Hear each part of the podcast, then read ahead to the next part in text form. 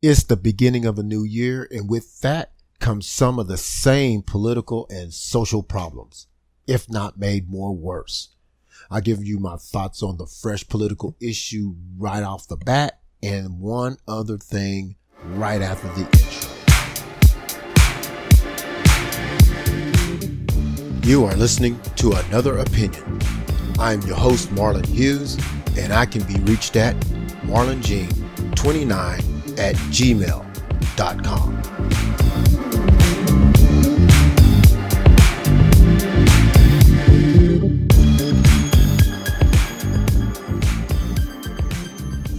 Welcome to another episode of my weekly commentary and opinion podcasts.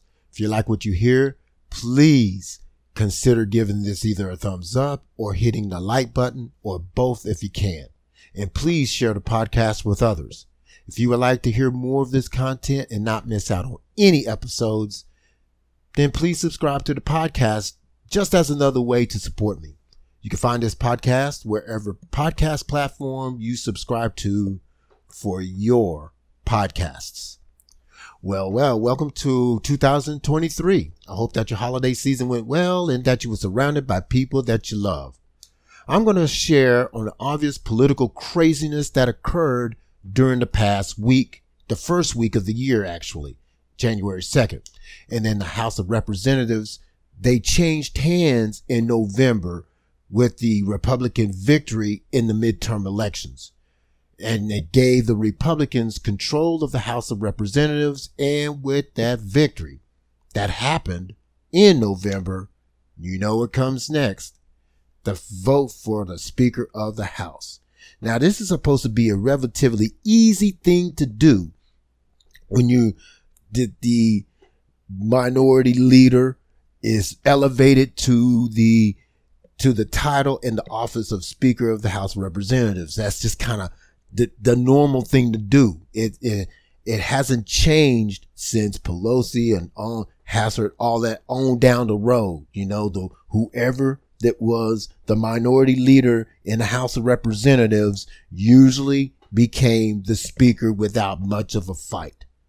You might have two or three people that might vote for someone else during the elections, but it usually just be one time, one vote, and they moving on. The last time that I've heard, well, the commentators of of all of this that's been keeping an eye on the election of Speaker of the House all week long has made it a point to tell everyone that the last time this crap happened was 1923. I wasn't even a twinkle in a twinkle in a twinkle in my mother's eye back then. And for this to come up again tells me that it's something seriously wrong with not only our political system, but with one political party in particular. In particular, in the reasons why we gotten to this point to begin with. So the, the, the, the vote took place bright and early Monday morning, January 2nd. And Kevin McCarthy believed that he was going to, he, he kind of had to have an idea that he was going to face some sort of opposition to this speaker vote. But then as the day wore on and as the, the hours turned into days and the day, it, it, you know, turned into days and, and the days started stretching out. And now he really had to start trying to twist some arms and do some negotiations with the crazy among us in their own party.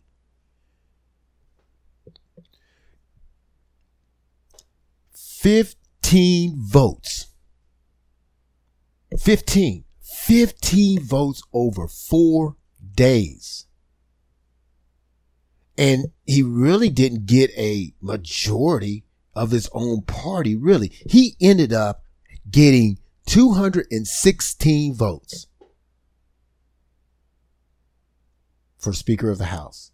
And many of those votes he had to make concessions on to get those votes. And then the ones that he was really trying to get to his side, they just voted present. That was like six, six members of Congress You know who they are. I don't have to repeat them. It's the crazy among us. Really. So what did the Republicans really look like during this vote, during this whole week? I mean, the majority of Americans, in my view, really have a low view or, or doesn't support the House of Representatives as a whole at all. Have a, a very low view of the House of Representatives to begin with. Let's just say that the House of Representatives, Democrats and Republicans, they come to the playing field with a, with, with a low average already. Not very many people like the House of Representatives right now. And furthermore, the Republicans. Just by virtue of their obstructionism all the time. Just all the time. So what did they really look like? To me, they look like the dysfunctional family, right? This dysfunctional family that, that comes to the family reunion during the holiday season and probably stayed longer than they should have in the first place. That's what they look like to me.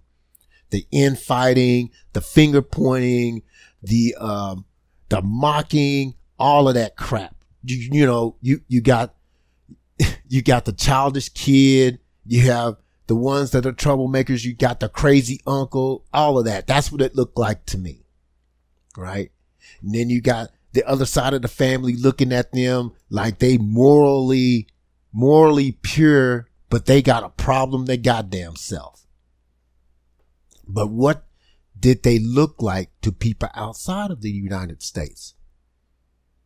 Well, let's just say for the last six plus years, the United States, its political system and its politicians are the fucking laughing stock of the world.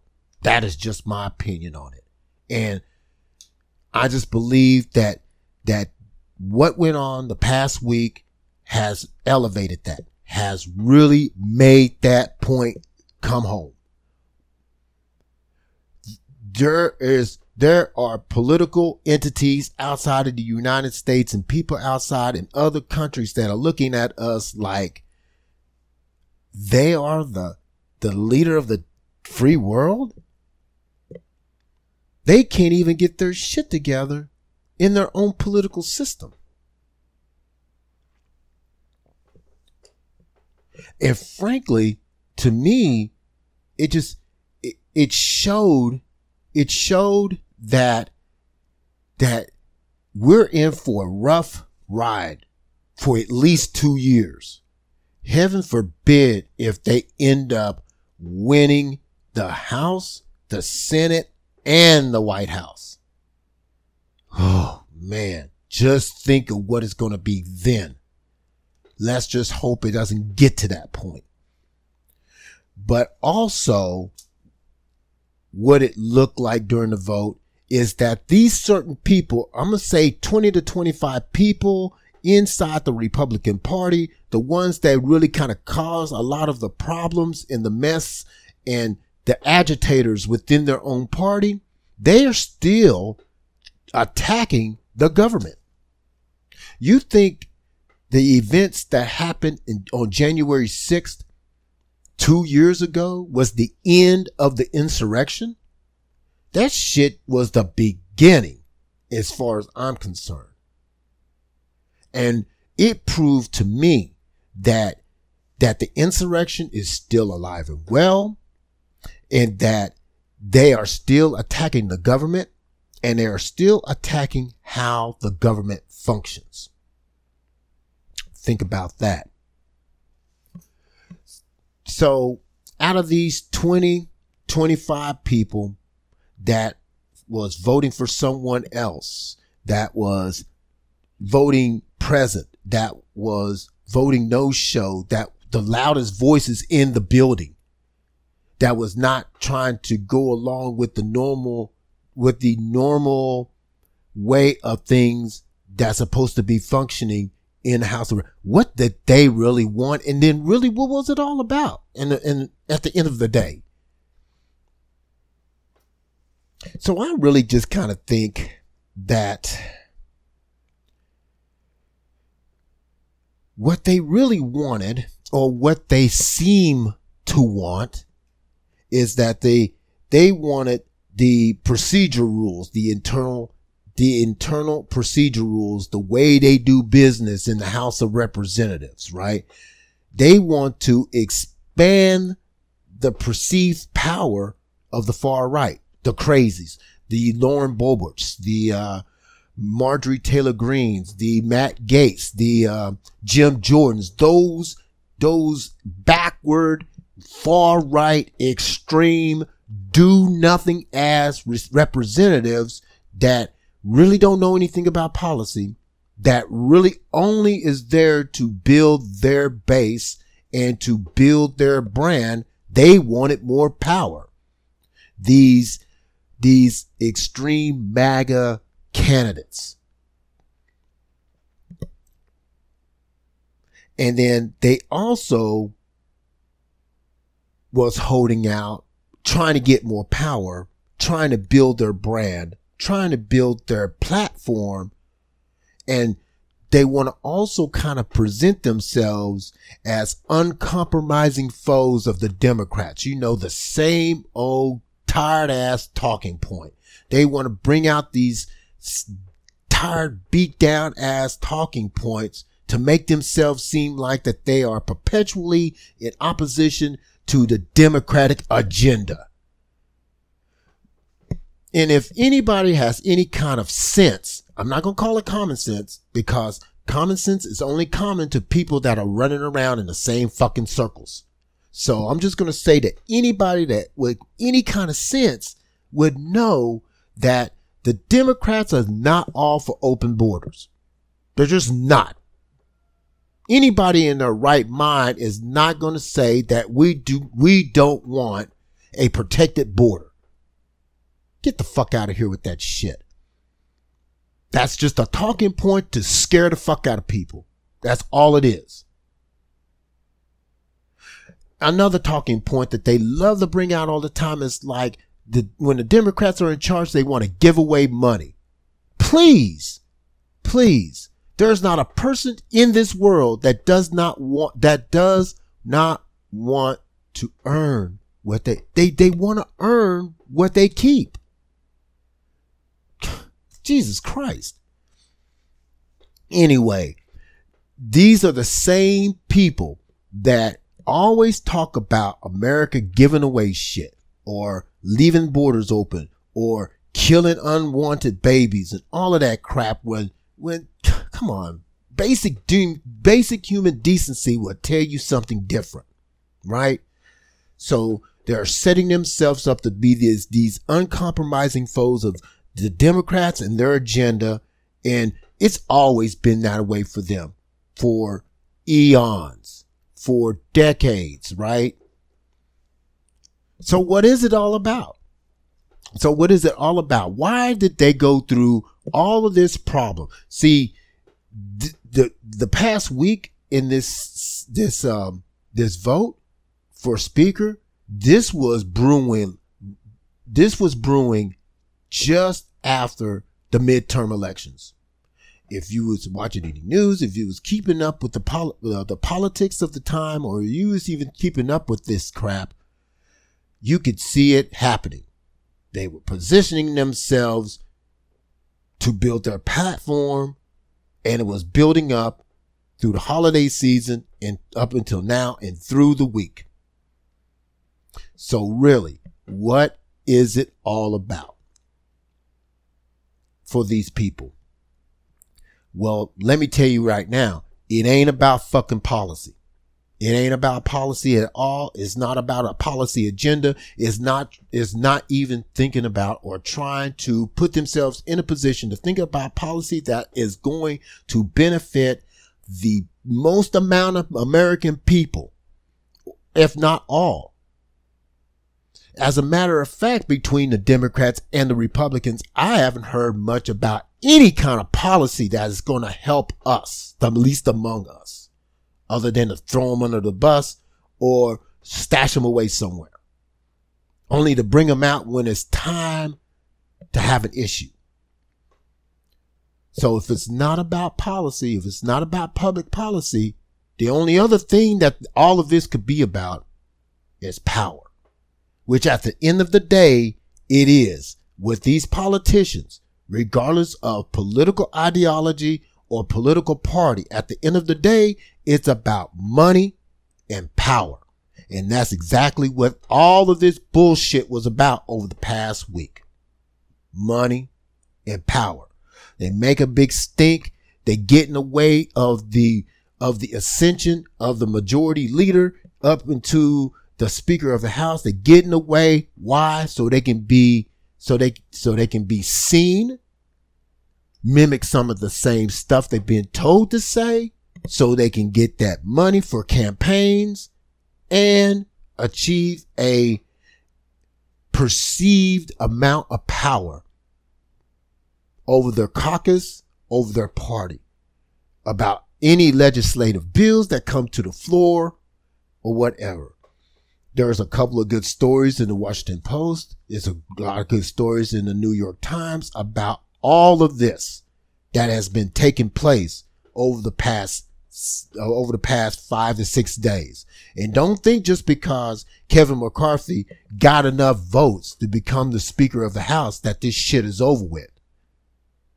He's made a lot of concessions that weakens his power. And that's the next bullet point that I'm trying to get to right now is how weak now is the position of the Speaker of the House? Or how weak is it going to be moving forward? How is it?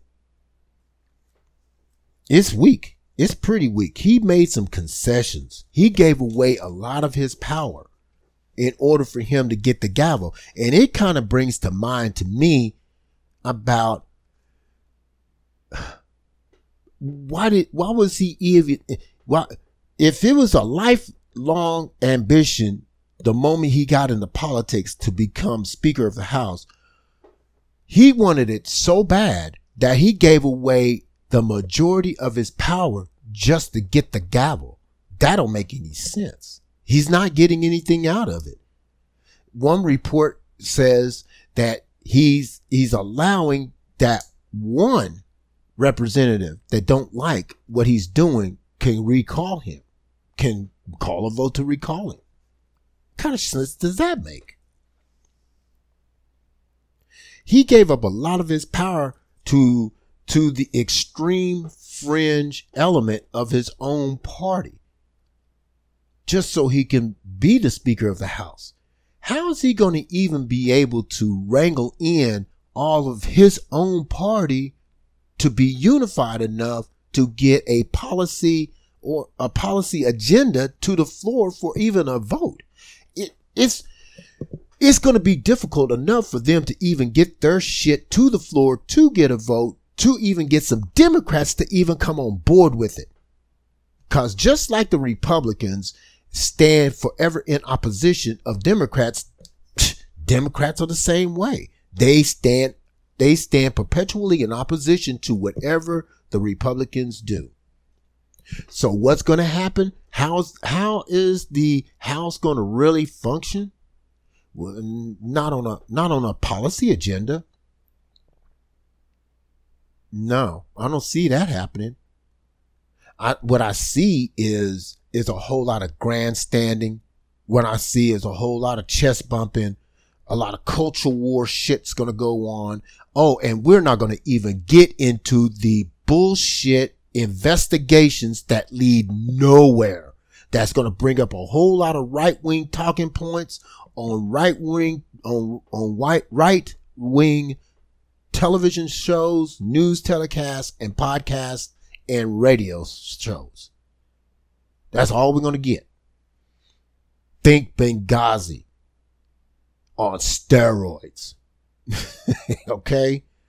It's it's going to be that kind of legislative season for the, at least the next 2 years. For at least the next 2 years. And it's just going to bring bring this point back up to me. It, it's time for a new way of thinking of public service.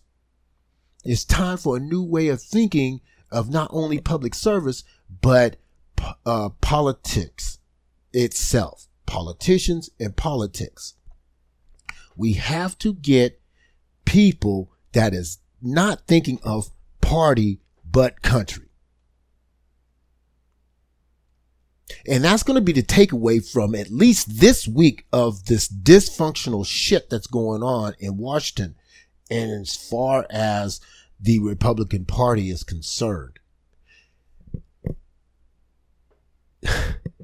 we need to realize collectively and think and see that the Republican Party is a is that they're a political party that has actively chose party over country. If you ain't about the party, fuck you in the country. And then at the end of the day, for them, the party is the country.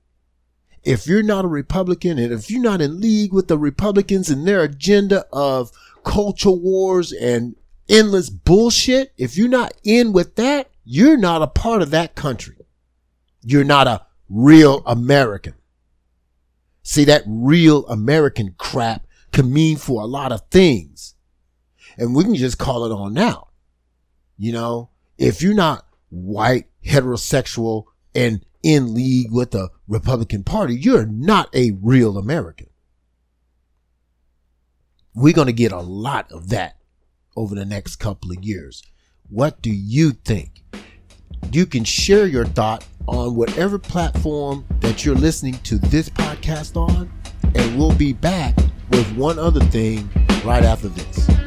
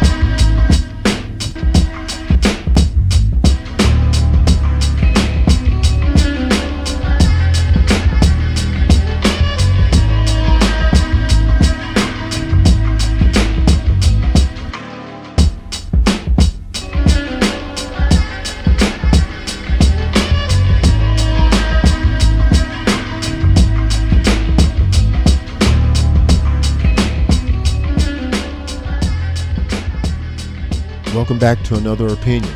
I'm glad that you stuck around. Any and all of the music that you hear in these podcasts comes from freemusicarchive.org. You can also find this podcast posted on my Facebook page at Another Opinion, Marlon Hughes. You can also comment and leave any suggestions you have there as well. So for one other thing before I end this podcast episode um, I'm going to share about the injury that happened on Monday Night Football. And then, um, as I'm talking about it, I want to send some best wishes to uh, Damar Hamlin, Buffalo Bills um, defensive back. I'm glad that he is out of the woods. He's responsive and he's talking and he's getting on the mend.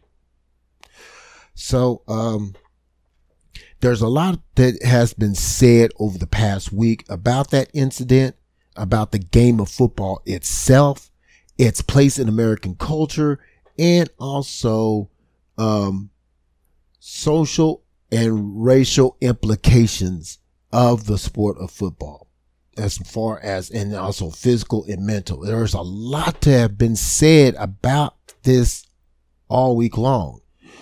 But the thing that doesn't that that has not escaped me but first and foremost, I'm, I'm just, I'm just a fan. I love football. I love sports in general. And there is an element of physical danger in any sport that you play in. And football in and of itself, no matter what level you play it on, whether it's little league, pee wee, high school, college, pro, injury comes with it. There is a certain amount of injury that comes with it, and it's also a violent sport. You have you have humans with very little protection running into each other with bad intentions. And the way it played out on the field, it seemed like a freak accident, a freak injury, but nevertheless a a life threatening injury. And if it wasn't for the trainers and the people that responded immediately, that man would have died on the field. And I've heard a lot of podcasts, I've heard a lot of commentary behind the implications of it and how they personally felt about it and how some of them has written to say that they they're done watching football, they're they're done watching that, they're done participating in it. My personal opinion on that is this. It's a dangerous sport. And, and it's a sport that has been exploited by those that have money to people that are desperate to get out of their situation. Um, it, it, it exploits those that are poor, coming out of poor areas, trying to make it big. And it exploits those that are willing to sacrifice their physical being in order to have it easier financially in their lives. It's a shame what happened. And I'm glad that the, that, that Devlin is okay. He's not out, he's not, he's not where he wants to be, but he is, he is alive with no damage and it's easier for him to heal. But I'll always be a fan of the sport and I'm going to come into it with the understanding that things like this can happen. If you want to boycott football, if if a person wants to boycott that game or feel like that they should shun the NFL, you had your chance when they kept calling Kaepernick out of the league. That's going to be the end of my podcast for this week. Thank you for listening.